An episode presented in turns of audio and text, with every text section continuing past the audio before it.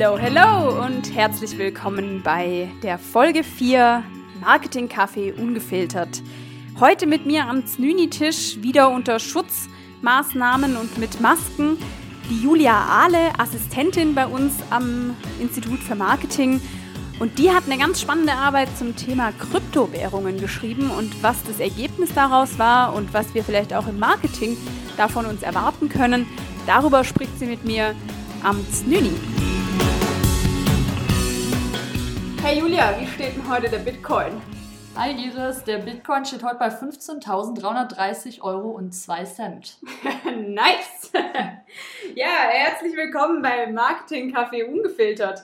In unserer nächsten Folge hier habe ich äh, die Julia bei mir am Snüni und die spricht mit mir heute über Bitcoins. Und zwar ist es schon so zum Running Gag geworden bei uns am Snüni, wenn ich sie denn treffe, äh, dass ich sie nach dem aktuellen Tageskurs frage und der schwankt ja bekanntlich sehr stark.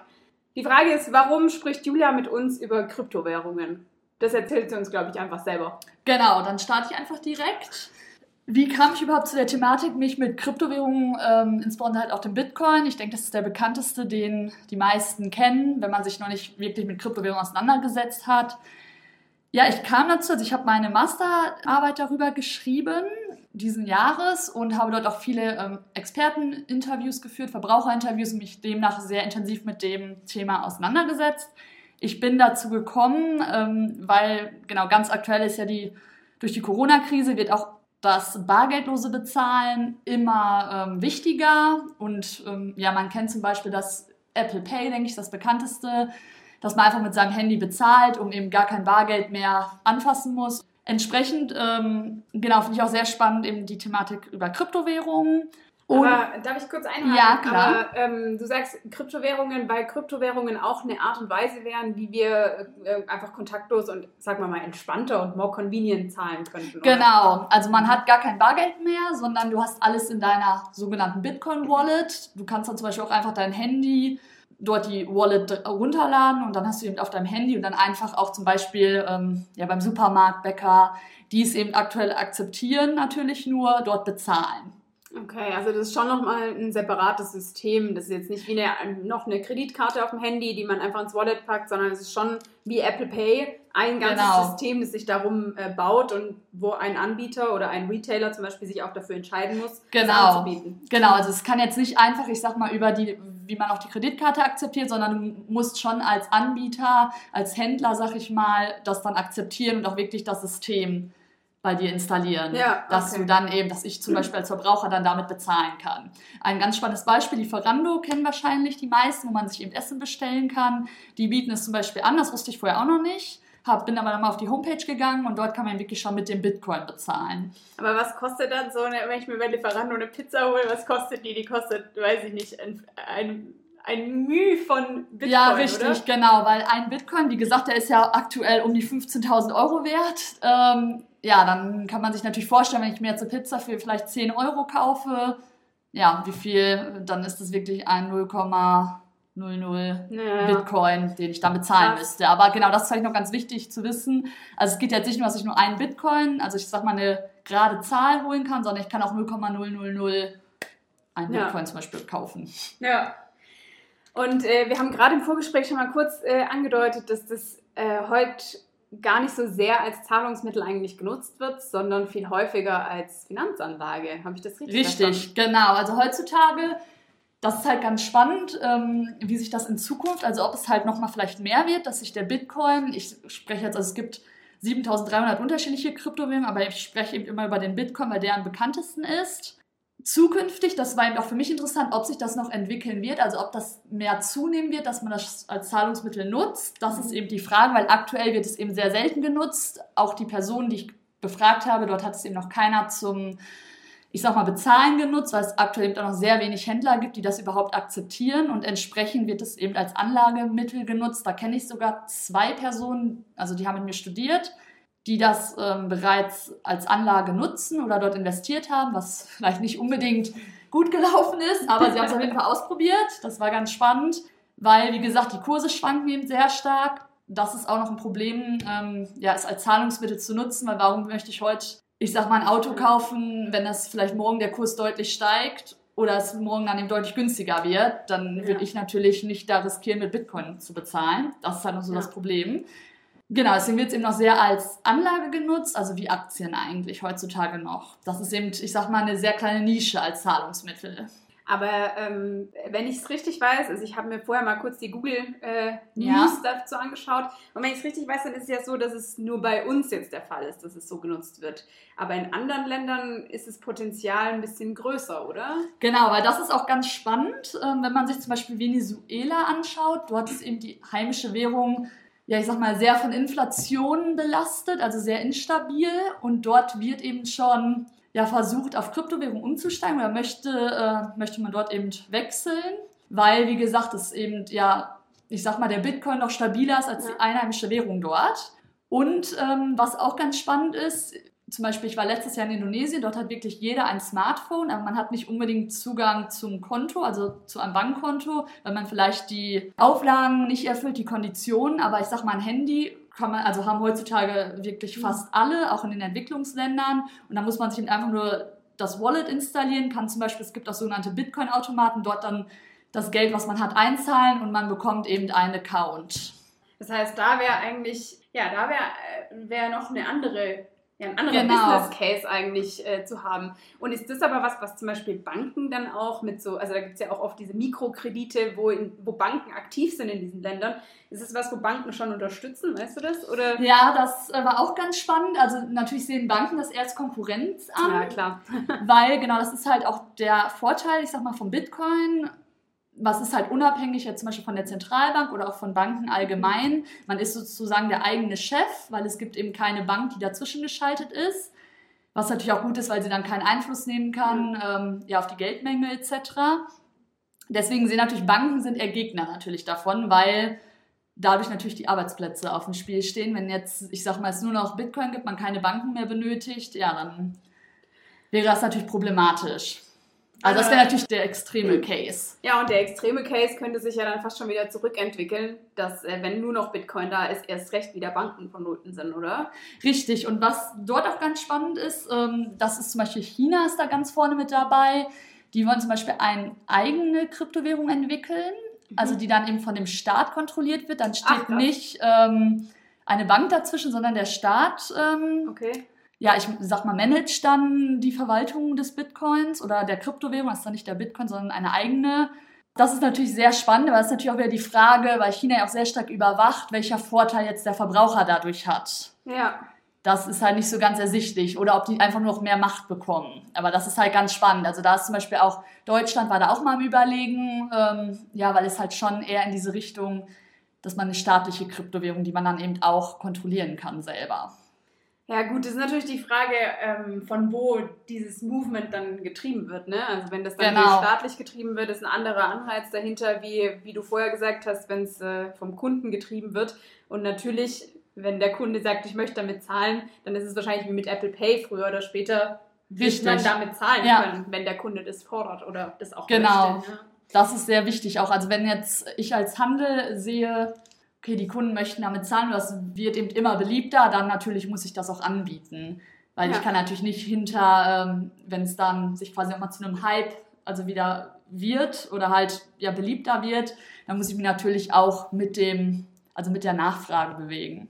Jetzt hast du gerade den Hype angesprochen. Woher kam denn dieser erste Bitcoin-Hype oder dieser erste Kryptowährungshype, so, also wo die breitere Öffentlichkeit von solchen Währungen ja, Notiz Erfahren. genommen hat? Ja, das war im äh, Jahr 2007, da war ja die Finanzkrise. Dadurch haben viele Menschen oder auch Verbraucher vielleicht das Vertrauen jetzt in die Währung verloren, also in den Euro. Und entsprechend hat man dann vielleicht gedacht, okay, der Bitcoin könnte eine Alternative sein, weil er eben jetzt nicht ähm, vom Euro abhängt. Mhm. Dadurch kam eben so der erste Hype, das war wirklich im Jahr 2007. Und wenn man sich auch anschaut, wer dort dann investiert hat, in den Bitcoin, ist ja auch wirklich Millionär geworden. Ah, okay. Und das ist natürlich heutzutage, also man musste wirklich zum richtigen Zeitpunkt, aber jetzt aktuell ist es halt eher schon so after the hype. Wer jetzt investiert, also kann man eigentlich äh, davon ausgehen, dass man erstmal nicht jetzt so extreme Gewinne erwirtschaftet. ja, habe ich doch auch zwei, drei andere Freunde noch im Freundeskreis, denen das Ja. so gegangen ist. Ja, genau. Das hat ja so einen illegalen Touch, weil das oft äh, mit Illegalität in Verbindung gebracht wird, aber die, also die Kryptowährung an sich ist durchaus legal, oder? Genau, also die Kryptowährung an sich ist legal, solange sie eben nicht verboten ist in einzelnen Staaten, aber ja, wie du eben schon erwähnt hattest, hat es eben diesen illegalen Touch, weil es häufig, ich sag mal, im Darknet zum Einkaufen verwendet wird. Sei es, ähm, ja, es wurde auch häufig deutlich irgendwie im, zum Kaufen von Drogen halt im Darknet. Dadurch hat es natürlich dieses illegale Geschmäckle, was dann auch noch, also ist jetzt ein relativ aktueller Fall, sag ich mal, der weint in Münster, also Anfang dieses Jahres. Äh, Münster ist eben eine Stadt in Nordrhein-Westfalen in Deutschland. Dort wurde eben ein Geschäftsführer ähm, damit bedroht, dass er eben Lösegeld zahlen soll, in Form von Bitcoins war eben die ähm, Forderung, um eben wieder Zugriff auf seinen PC bzw. auf die ganzen Daten des Unternehmens zu haben. Und dort war es dann eben auch der Fall, also er hat das dann bezahlt damit und es war eben auch sehr, sehr schwierig, das nachzuvollziehen. Ich sag mal, wer jetzt der Empfänger dieses Geldes ist oder wer dieses Lösegeld gefordert hat. Also dadurch, wenn man natürlich sowas in den Zeitungen liest, im Internet ist natürlich schwierig, da eine, ja, eine Vertrautheit zu aufzubauen, dass es eben nicht dieses illegale Geschmäckle bekommt oder dieses negative Image. Jetzt hast du gerade gesagt, es ist schwer nachzuvollziehen, aber irgendwo in dieser Kette muss ja irgendwo mal jemand physisch hinter diesem Geld stehen, oder? Also es ist ja irgendwie muss man es doch nachvollziehen können, oder wie funktioniert. Bei meiner Recherche für meine Studie habe ich eben herausgefunden, dass ähm, ja, im Internet häufig steht, der Bitcoin sei anonym, allerdings ist dieser nur pseudonym das ist natürlich dann auch wieder schwierig. Ähm, okay, woher finde ich, ich sag mal, vertrauensvolle Quellen? Allerdings ist eben, ähm, ja, man, ich sag mal, hinter der Person, ich besitze ja zum Beispiel als Verbraucher Bitcoins, dann habe ich eben, ich sag mal, so eine 14-stellige, ich glaube ungefähr, jetzt, ich weiß nicht genau, wie lange die ist, aber eine Nummer zugeordnet. Und damit kann ich eben, also nennt man auch den Public Key, damit kann ich dann eben Transaktionen in diesem Bitcoin-Netzwerk durchführen. Und natürlich. Also das bedeutet jetzt nochmal kurz, ähm, Anonym würde bedeuten, dass man es nie zu einer Person zurückverfolgen kann und Pseudonym bedeutet, ich habe zwar so eine Kennnummer, mit der kann ich auch agieren, aber ich kann nicht nur über diese Nummer wiedererkannt werden, sondern man kann schon irgendwo bei jemandem, bei dem ich quasi mal physisch dieses Geld oder dieses Bitcoin erworben habe, nachvollziehen, dass es auch ich, die Iris war. Das geht schon. Ja, genau. Also anfangs, ähm, ich lade mir dann zum Beispiel, also ich hole mir halt irgendwie, ich sag mal, auf einer Börse dann die Bitcoins, aber wenn ich dann wirklich in diesem Netzwerk Transaktionen tätige, sehen eben andere wirklich nur mal ein Public Key und man kann eben jetzt mich da nicht, sag ich mal, zuordnen als aber, Außenstehender. Mhm. Du hattest vorher auch gesagt, dann wegen diesen Transaktionen, die du gerade ansprichst, ähm, dass diese Transaktionen wiederum aber sehr transparent sind in diesem ganzen System. Stimmt das? Genau, das stimmt. Also ich zum Beispiel, ähm, ich kann ja gleich nochmal genauer ein bisschen auf die Technologie dahinter eingehen. Ich als jetzt Teilnehmer dieses Netzwerkes bei äh, Bitcoin kann eben wirklich sehen, wie viele Bitcoins aktuell existieren, was für Transaktionen durchgeführt wurden und kann das eben nachvollziehen, aber kann es eben nicht zuordnen. Also ich wüsste mhm. jetzt nicht zum Beispiel, Iris hat das und das gekauft, das geht nicht. Mhm. Aber theoretisch, ähm, genau, habe ich halt quasi diese Nummern und sehe dann, okay, das und das wurde mal gekauft, aber ich weiß eben nicht von wem. Und äh, damit hast du dich, glaube ich, auch in deiner Arbeit sehr äh, intensiv beschäftigt. Wie funktioniert es denn dann? Wie funktioniert denn die Technologie im Hintergrund dieser Währung? Genau, also ich weiß nicht, ich denke mal, oder beziehungsweise jeder ähm, wird wahrscheinlich schon mal von der sogenannten Blockchain-Technologie gehört haben. Auf dieser beruht eben, ja, ich sag mal, die ganze Kryptowährungstechnologie oder die Kryptowährungen beruhen darauf, eben auch der Bitcoin.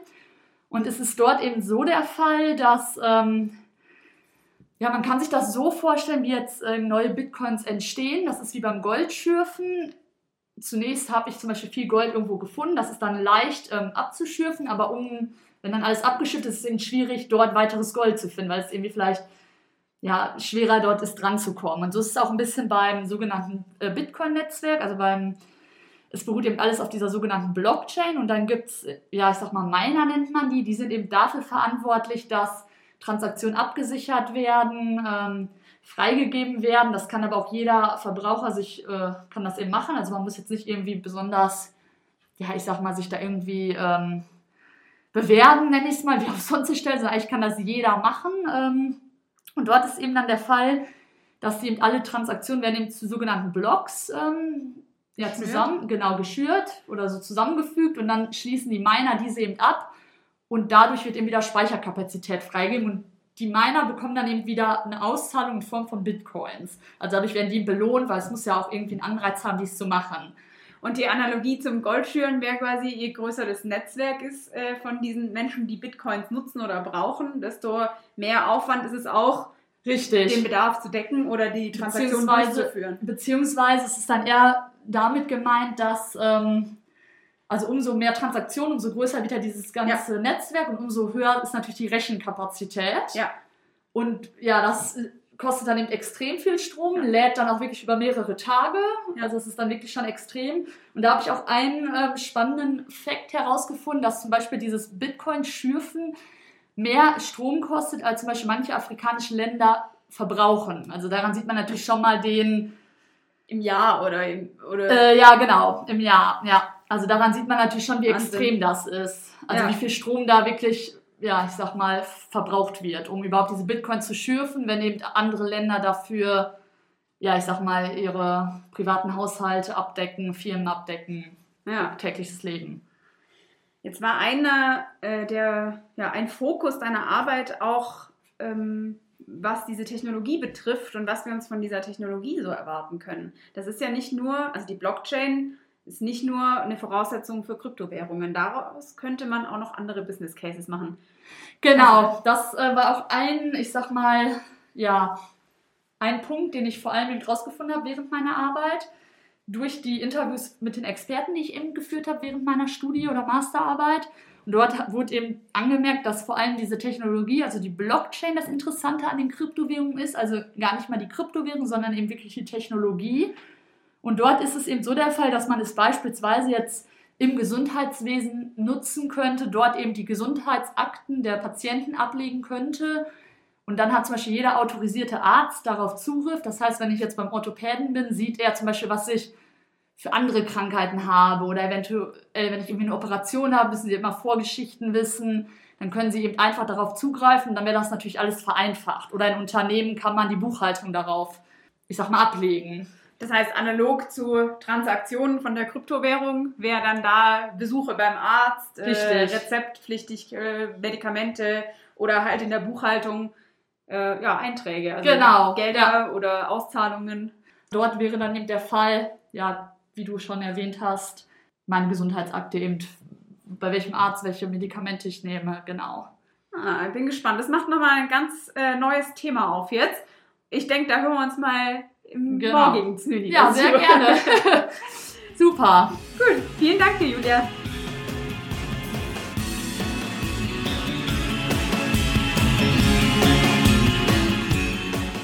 Ja, das war für uns eine ganz besondere Folge heute, deswegen, weil wir seit heute auch auf Spotify und iTunes zu hören sind.